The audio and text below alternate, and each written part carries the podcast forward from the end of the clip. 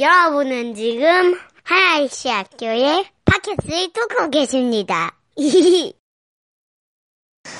우리 예수님께서 이 땅에 오셔서 많은 기적들을 행하셨습니다.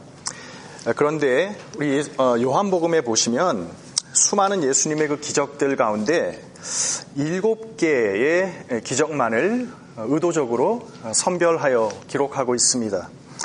어, 요한은 기적이라고 하는 단어 대신에 어, sign, 표적이라는 단어를 쓰고 있죠. 어, 요한복음 20장 30절에 보시면 예수께서 제자들 앞에서 이 책에 기록되지 아니한 다른 표적도 많이 행하셨으나 오직 이것을 기록함은 너희로 예수께서 하나님의 아들 그리스도이심을 믿게 하려 함이요 라고 말씀합니다. 자, 여러분, 음, 요한복음에 나타난 그 일곱 개의 표적들을 기억하십니까? 오늘 우리가 본문으로 삼은 가나의 혼인잔치가 그 첫 번째 표적이고요. 또 두 번째는 어, 왕의 아, 그 신하의 아들을 고쳐주신 사건이었죠. 그리고 세 번째는 베데스다 못에 38년 된 병자를 고친 사건이었고 또 오병이어의 사건이 있고 또 물 위를 걸으신 사건 그리고 날 때부터 병자 되었던 이를 고쳐주신 어, 그런 눈을 맹인의 눈을 어, 뜨게 하신 사건이 있었고 마지막으로 죽은 나사로를 다시 살리신 그 사건이 있습니다. 그런데 요한복음은 공관복음, 마태, 마가, 누가복음에는 기록되지 아니한 요한복음에만 기록되어 있는 이 가나의 혼인잔치를 아, 그 일곱 개의 표적 가운데 가장 첫 번째 표적이라고 어, 기록하고 있는 것입니다. 그럼 이 시간에 우리 다 함께 요한복음 2장 1절부터 11절 말씀을 함께 읽어보면 좋겠습니다. 자, 여러분, 2000년 전 어느 날이었습니다. 갈릴리 지역 가나라고 하는 곳에서 결혼식이 있었답니다. 예수님께서 성장하신 나사렛이죠. 그 나사렛에서 멀지 않은 곳에 나사렛에서 북동쪽으로 약 한 7km, 한 4.3마일 정도 떨어지는 곳에 이 가나 가 위치하고 있습니다. 그 결혼식에 예수님과 제자들과 또 예수님의 어머니이셨던 마리아가 아, 초청을 받아서 갔습니다. 그런데 혼인잔치 도중에 포도주가 떨어졌다는 것입니다. 여러분 예수님 당시에는 결혼식을 지금처럼 뭐 토요일 오후에 하루 아, 그렇게 하는 결혼식이 아니라 이 결혼식이 일주일 동안 지속이 됩니다. 자, 그런데 거기에 초대받은 하객들은 일주일 동안 포도주를 마시고 또 취하면서 그 잔치의 흥을 지속시켜 나가는 건데 결혼 잔치가 벌어지고 있는 그 도중에 포도주가 떨어지는 위기가 찾아온 겁니다. 여러분 좀 실감이 나십니까? 아, 뭐에 비유하면 좋을까요? 마치 즐거운 가족 휴가 여행 중인데 사막 한가운데서 자동차 기름이 떨어진 것과도 같은 그런 위기 상황이 지금 찾아온 것입니다. 예수님의 어머니 마리아가 예수님께 그러한 상황을 이제 전합니다.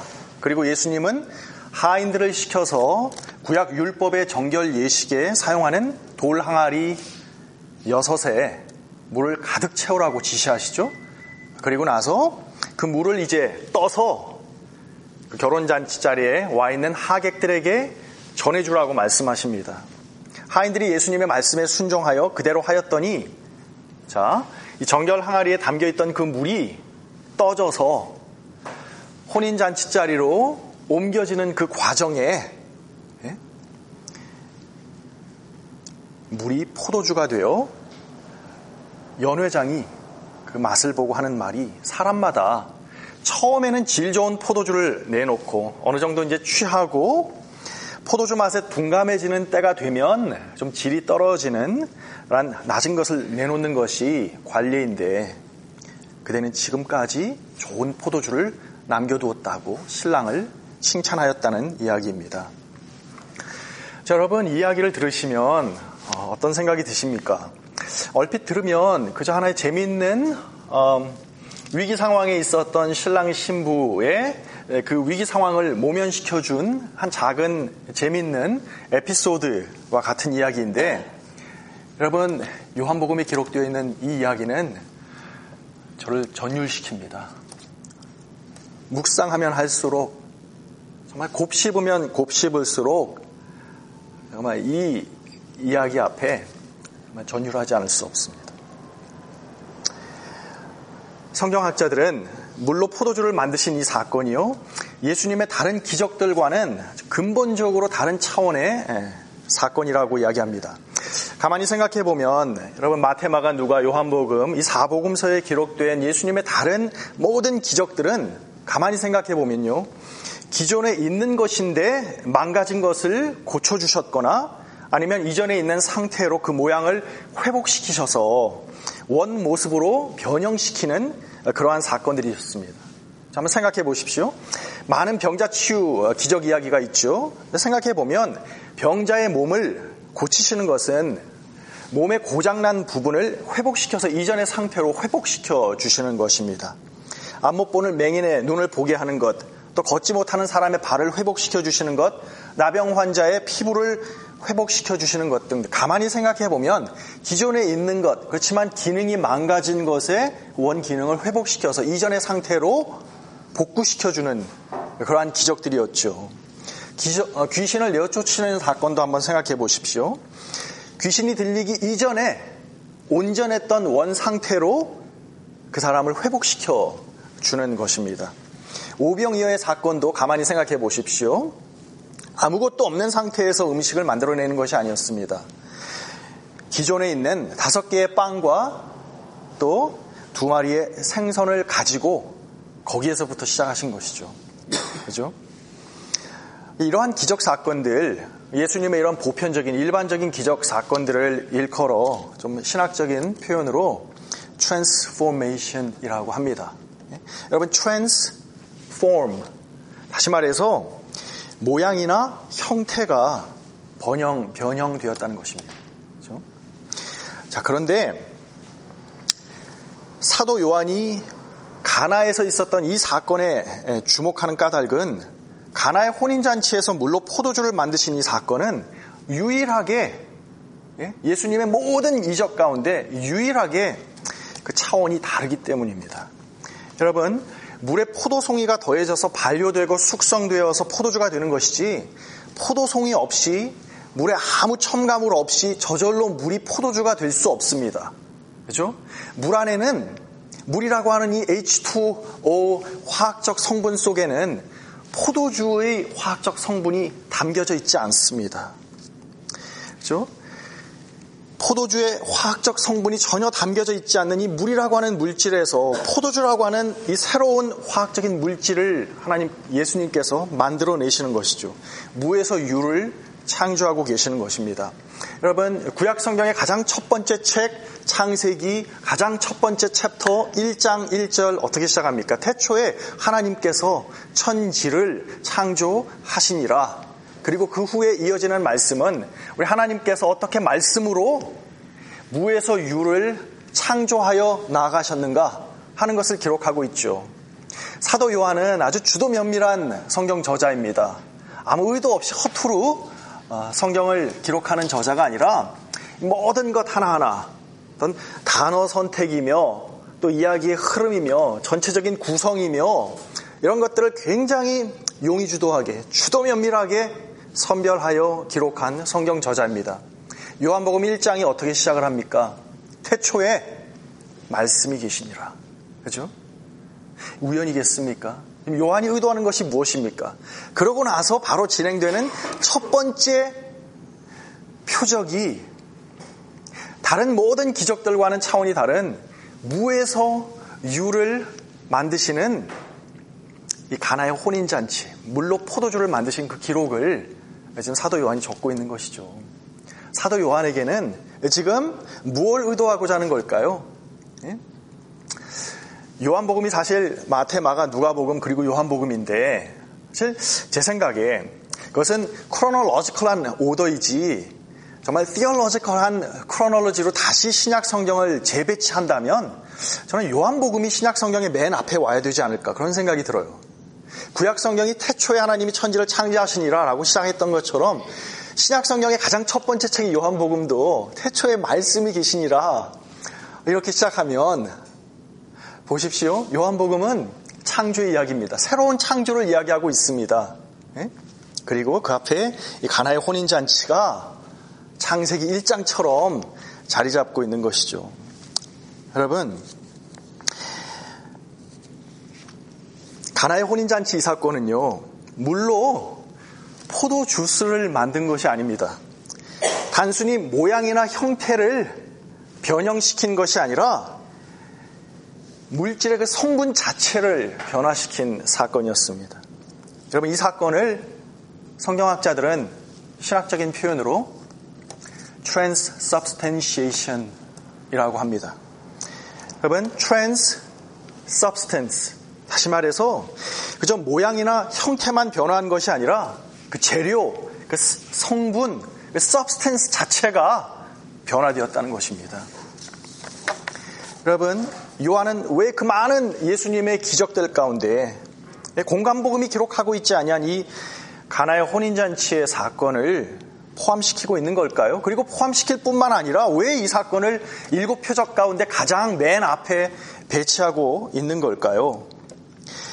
오늘 본문 2장 마지막으로 읽었던 이, 어, 그 11절에 보시면 이렇게 기록이 되어 있죠. 예수께서 이 첫 표적을 갈릴리 가나에서 행하여 그의 영광을 나타내심에 제자들이 그를 믿으니라.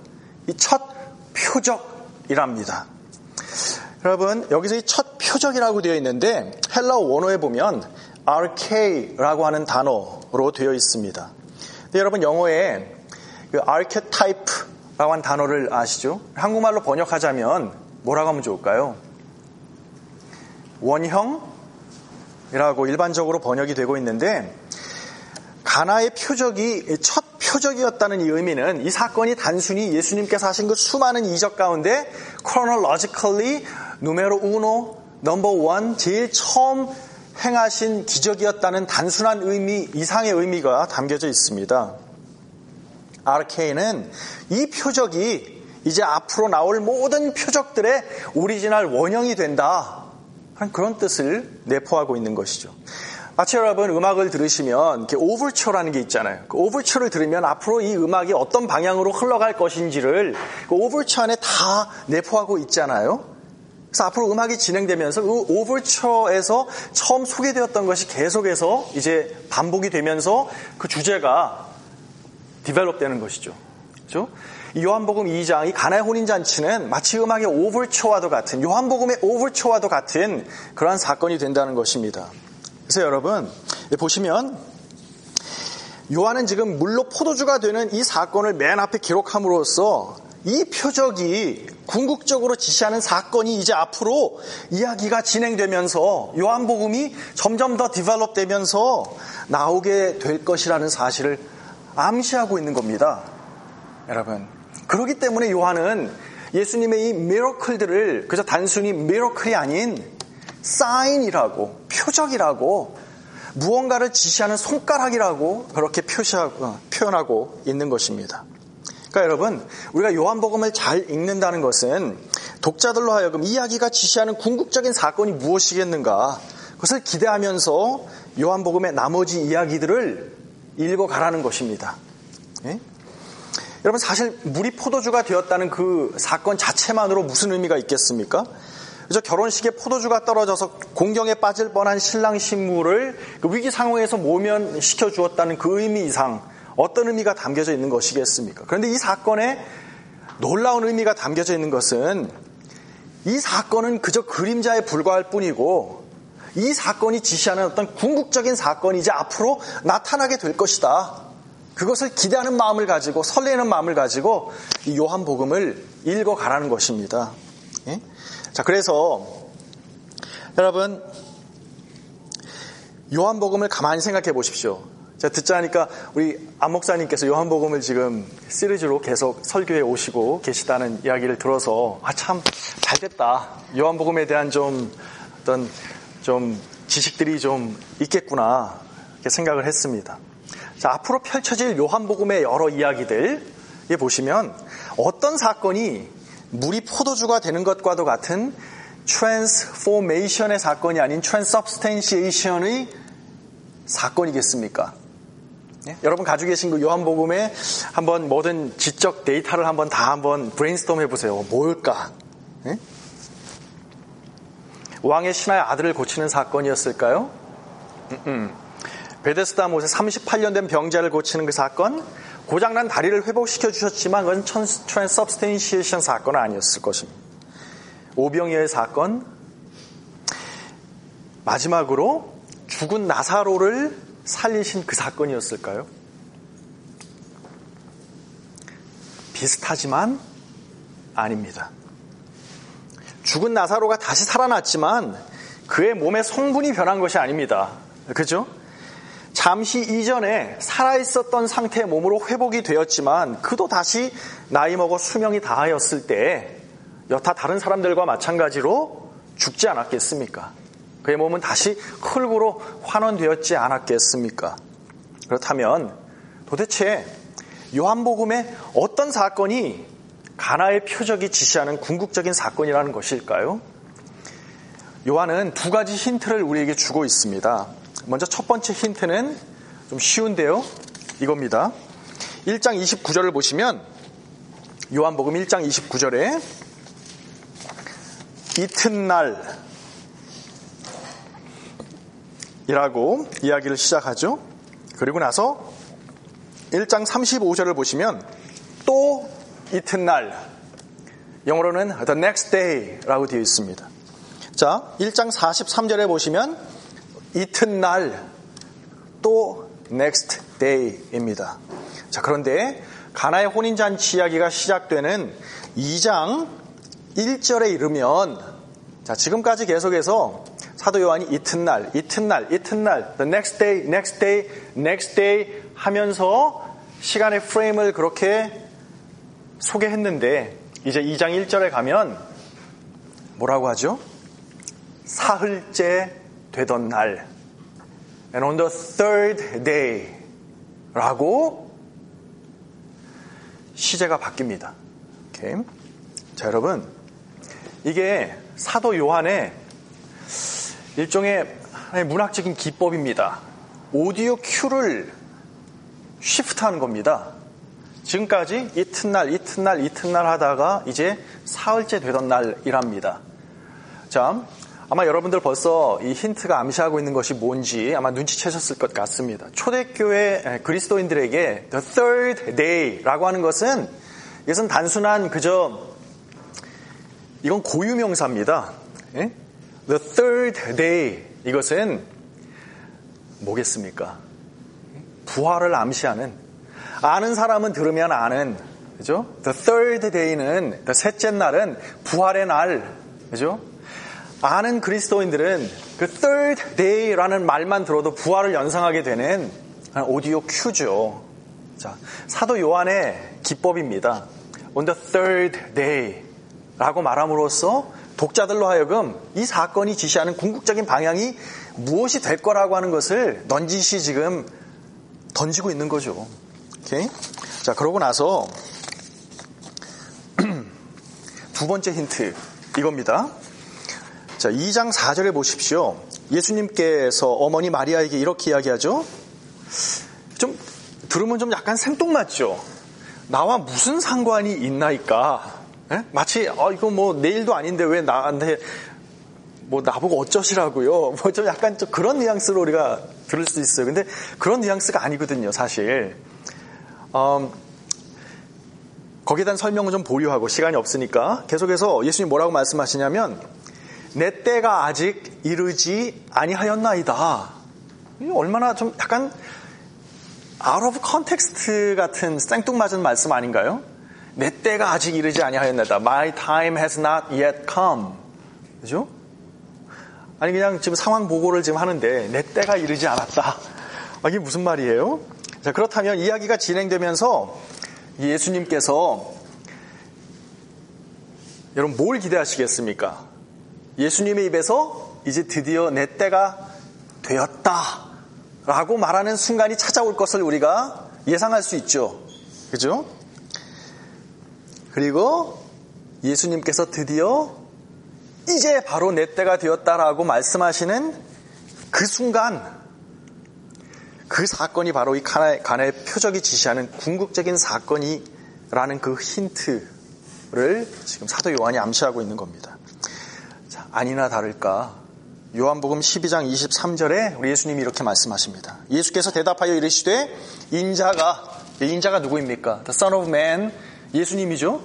인자가 영광을 얻을 뭡니까? 때가 왔도다. 예? 자, 그런데 예수님이 말씀하시는 이 영광을 얻을 때가 어떤 때인가? 이어지는 말씀을 보면 내가 진실로 진실로 너희에게 이르노니 자, 이제 첫 번째로 예수님께서 당신이 어떠한 죽음을 죽게 될지 제자들에게 말씀하시는 장면이 나타납니다. 한 알의 밀이 땅에 떨어져 죽지 아니하면 한 알 그대로 있고 죽으면 많은 열매를 맺느니라. 여러분 이 말씀을 하시는 것이죠. 내 때가 왔다. 한 알의 밀알이 되어 죽기 위하여 온 그때가 이제 임하였다. 그러면 십자가 죽음을 지금 암시하고 있는 겁니다. 예? 십자가는 이 부활이라고 하는 이 초현실적인 사건으로 들어가기 위한 하나의 진입로였다는 것입니다.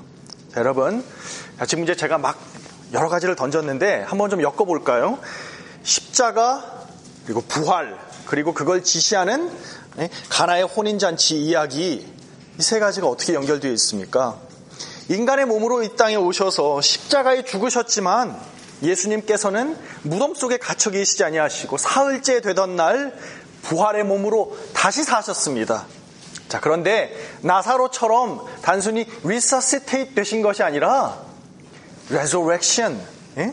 부패하여 흙이 될 몸을 입고 오셨지만 변화된 몸, 이 세상이 알지 못하는 새로운 차원의 부활의 몸으로 단순히 transformation 하신 것이 아니라 부활을 통하여 transubstantiation 하신 것이죠. 물이 포도주가 된 것입니다. 그래서 여러분 공간복음에 보시면 변화선상의 이야기가 있죠. transfiguration, 그죠? transfigure, 그죠? 그런데 요한은 그 변화선상 이야기에 여러분 요한도 있었습니다. 그죠? 공간복음에 보면 요한과 또 베드로와 야고보가 있었잖아요. 그 사건을 목격했어. 아이위트니스예요. 그런데 요한은 그 중요한 변화선상의 이야기를 요한복음에 기록하고 있지 않습니다. 왜 그럴까요? 사도 요한에게는 혹 예수님의 그 부활이야말로 transfiguration 사건의 그 변화산상 사건의 궁극적인 지시의 실체가 아니었겠는가?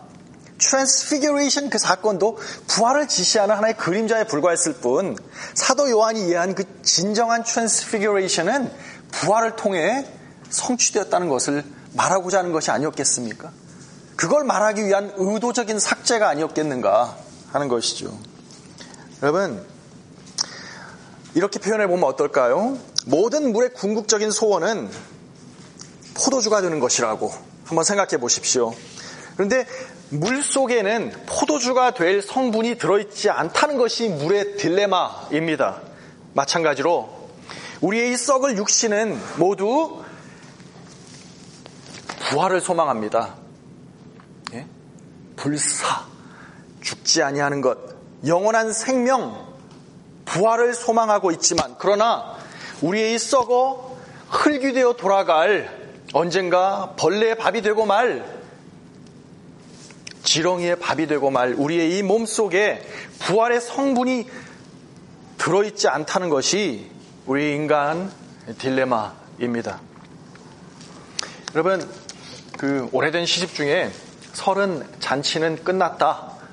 라는 시가, 시집이 있어요. 혹시 기억하시는 분 계신지 모르겠습니다.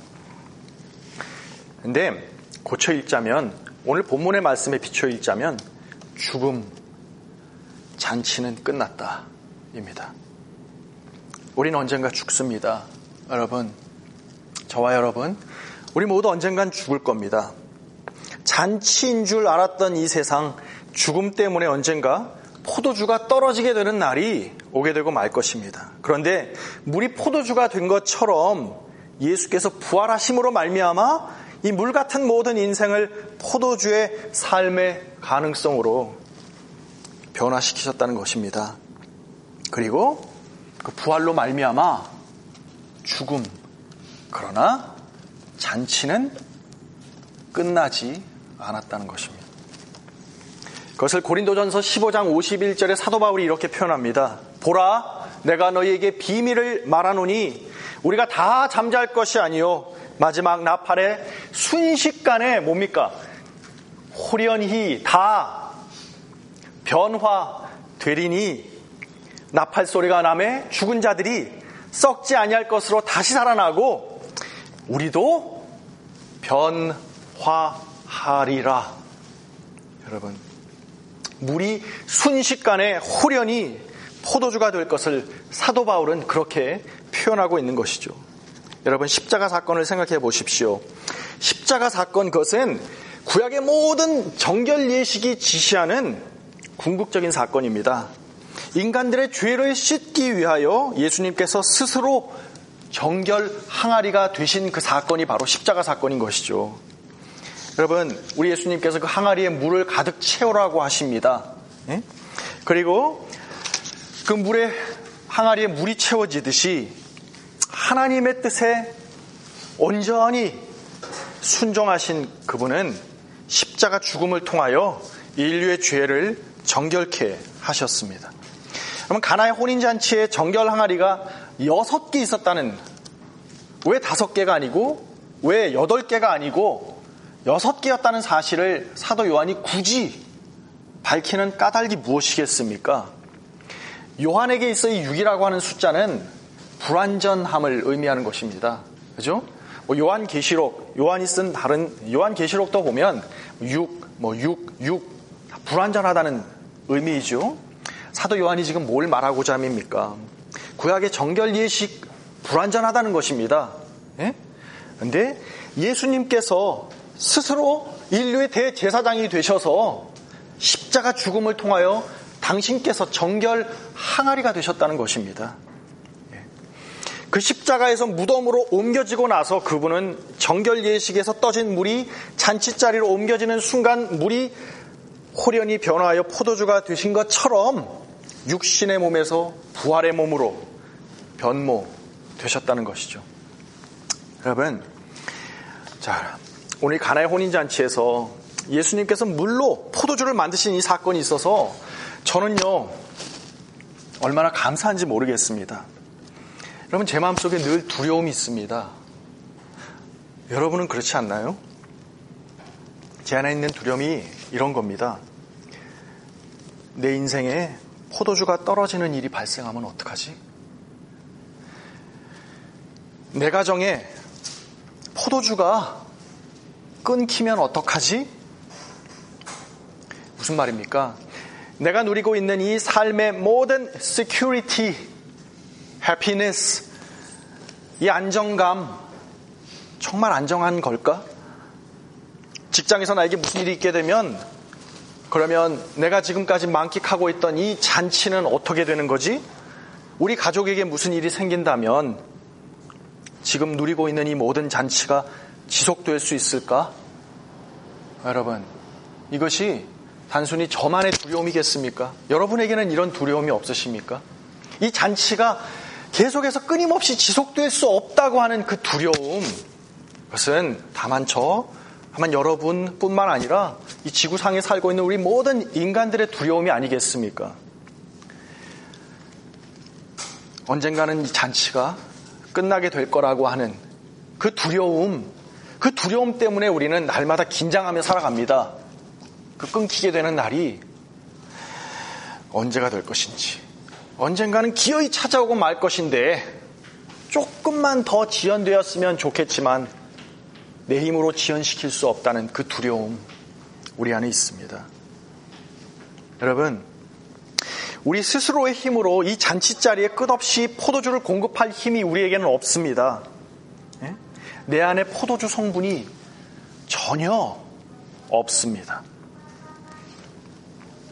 그런데 여러분 오늘 본문 말씀이 있어서 얼마나 감사합니까? 포도주가 떨어져도 괜찮다는 겁니다. 예? 오늘 본문에서 신랑은 결코 주인공이 아닙니다. 단 한 차례 잠깐 언급되고 말 뿐이죠.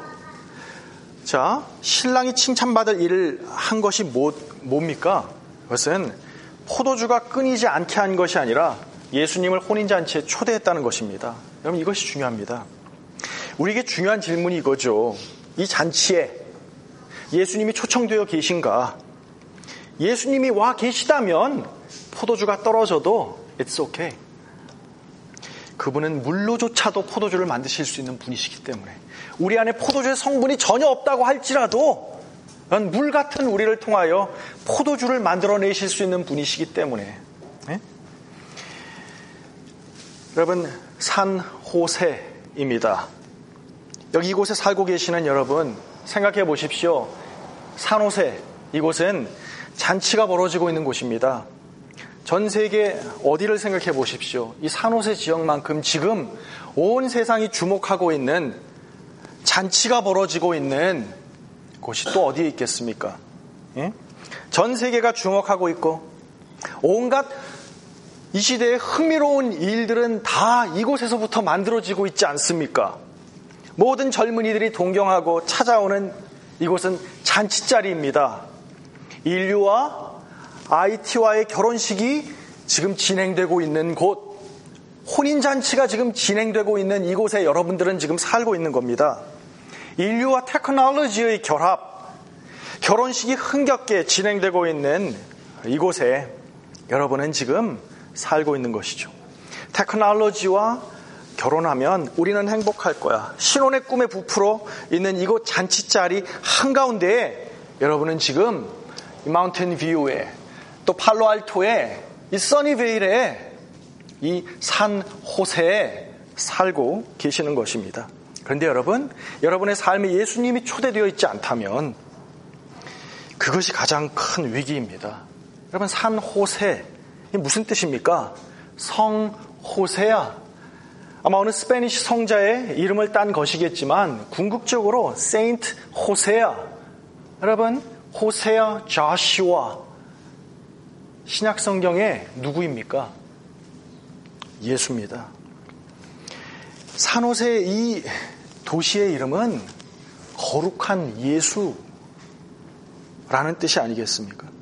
거룩한 예수의 도시, 이 예수의 도시에 예수님이 초대되어 있지 않는다면 이곳 이 실리콘 밸리는 사망의 음침한 죽음의 골짜기가 되고 말 것입니다. 온 세상이 지금 이 산호세, 이 실리콘 밸리를 주목하고 있습니다. 이 실리콘 밸리에서 우리 인류의 흥을 돋우어 줄 그 취기를 끊임없이 지속시켜 주기를 이 실리콘 밸리를 바라보면서 기대하고 있습니다. 흥겨운 포도주가 다른 곳은 몰라도 이 산호세 이 지역, 이 실리콘밸리에서는 끊임없이 지속될 수 있을 거야. 그죠? 구글이 있습니다. 여기 이곳에 유튜브가 있고 페이스북이 있고 나사가 있고 애플이 있는 이곳 실리콘밸리는 현재 파티 중입니다. 축제, 잔치 중입니다. 비싼 대가를 치르면서도 많은 유능한 사람들이 이곳에 몰려드는 까닭은 그러한 잔치의 흥이 이곳에 있기 때문이죠.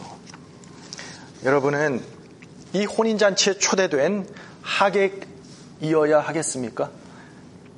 그저 이 결혼잔치 한켠에 자리 잡고 이 잔치가 제공하는 음식에 취해 있는 사람들이어야 하겠습니까? 여러분은 이곳에 하나님께서 보내셨습니다. 하나님께서 여러분을 이 산옷에, 이 거룩한 예수의 도시에 하객으로 보내신 것이 아니라 오늘 말씀에 비춘다면 하인으로 보내신 것입니다. 우리 예수님은 직접 그 물을 떠서 잔치자리로 보내주시는 것이 아니라 하인들을 부르셨습니다. 그리고 그 하인들로 하여금 그 정결 예식에 쓰이는 그 물에서 물을 떠서 혼인잔치 자리로 옮겨주라고 말씀하십니다. 여러분, 세상은 축제로 사실 하나님이 창조하신 겁니다. 창세기 1장 1절과 2절 사이에 보이지 않는 인비서블 라인이 있는데요. 태초에 하나님이 천지를 창조하시니라. 하나님은 이 세상을 축제로 창조하셨느니라. 그 라인이 있습니다. 보이지 않는 라인이. 그래서 빛이 있으라 하셨고, 그래서 광명체가 있으라 하셨고, 그래서 인간을 창조하신 겁니다. 아니나 다를까 창세기 2장에 보면 그렇기 때문에 성경은 처음 시작부터 끝까지 결혼 이야기로 시작해서 결혼 이야기로 끝을 맺고 있습니다. 창세기 2장에 인류의 첫 아담과 하와의 결혼 이야기로 에덴 동산은 결혼 잔치 자리였잖아요. 결혼 이야기로 시작한 성경의 이야기가 마지막에 무슨 이야기로 끝을 맺고 있습니까? 성경의 가장 마지막 요한계시록 22장은 어린 양과 교회의 결혼 이야기로 그 대단원의 막을 내리고 있는 것 아닙니까? 성경은 결혼책입니다. 결혼에서 시작해서 결혼으로 끝나는 거대한 혼인잔치를 이야기하고 있는 책입니다. 그런데 하나님께서 축제로 이 흥겨운 결혼잔치로 의도하신 이 세상에 포도주가 끊긴 겁니다. 처음 선악과를 따먹는 순간 포도주가 끊겼습니다. 그리고 계속해서 인류의 삶 속에 포도주가 끊기는 이야기가 들려오고 있지 않습니까? 여러분 CNN을 한번 들어보십시오. 한국의 JTBC 방송을 한번 들어보십시오. 예?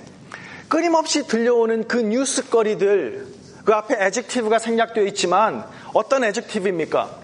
Bad news입니다. 그죠? 뉴스, bad news. 들려오는 모든 소식들은 가만히 들어보면 예?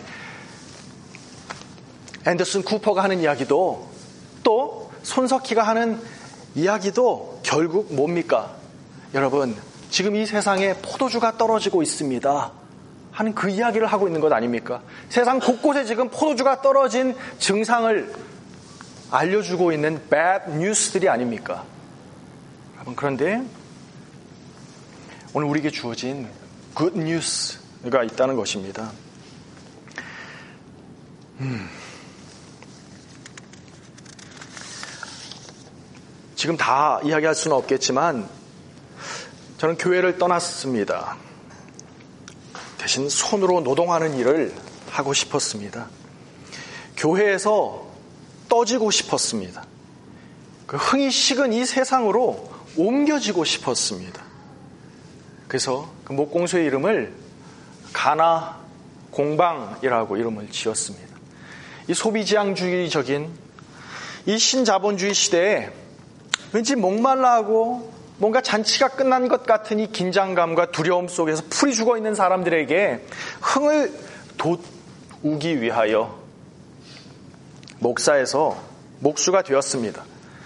언젠가 여러분하고 기회가 되면 그 이야기도 좀 더 깊이 나누어 보고 싶습니다.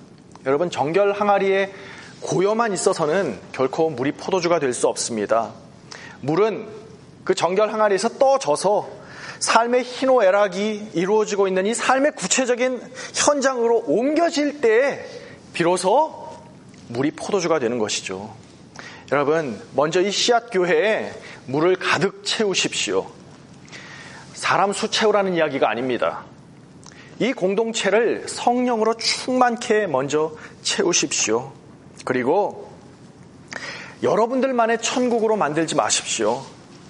이 교회 안에 고여서 그저 그 자리에서 차고 넘치는 물이 되지 마시고 이곳에서부터 떠지십시오. 흥이 꺼진 세상에 그 물을 옮기는 하인들로 사시기 바랍니다. 어제 음, 바베큐 파티 자리에 음, 초대받아 갔습니다. 가서 기네스와 시에라 네바다가 있는 것을 참 보면서 반갑게 생각했습니다.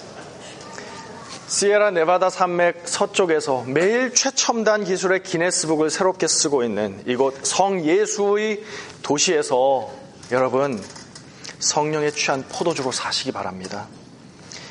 그러한 여러분을 맛보는 모든 사람들이 말하기를 인류의 역사 속에 이 땅 위에 잔치가 끝난 줄로 알았는데 아직 이런 포도주가 남아 있었노라고 감탄할 만한 여러분 물에 포도주 성분이 없, 없듯이 우리 안에 선한 성분이 없습니다.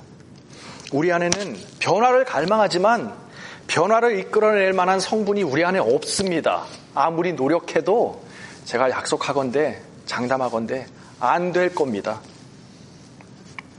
그러나 중요한 것은 우리 예수님께서는 내가 갖추고 있는 성분에서부터 변화를 이끌어내시는 것이 아니라 내 안에 그런 잠재 가능성이 0%도 1%도 없는 상태에서 나 같은 사람, 우리와 같은 사람을 통하여 선한 것을 만들어내실 수 있는 하나님이시라는 사실입니다.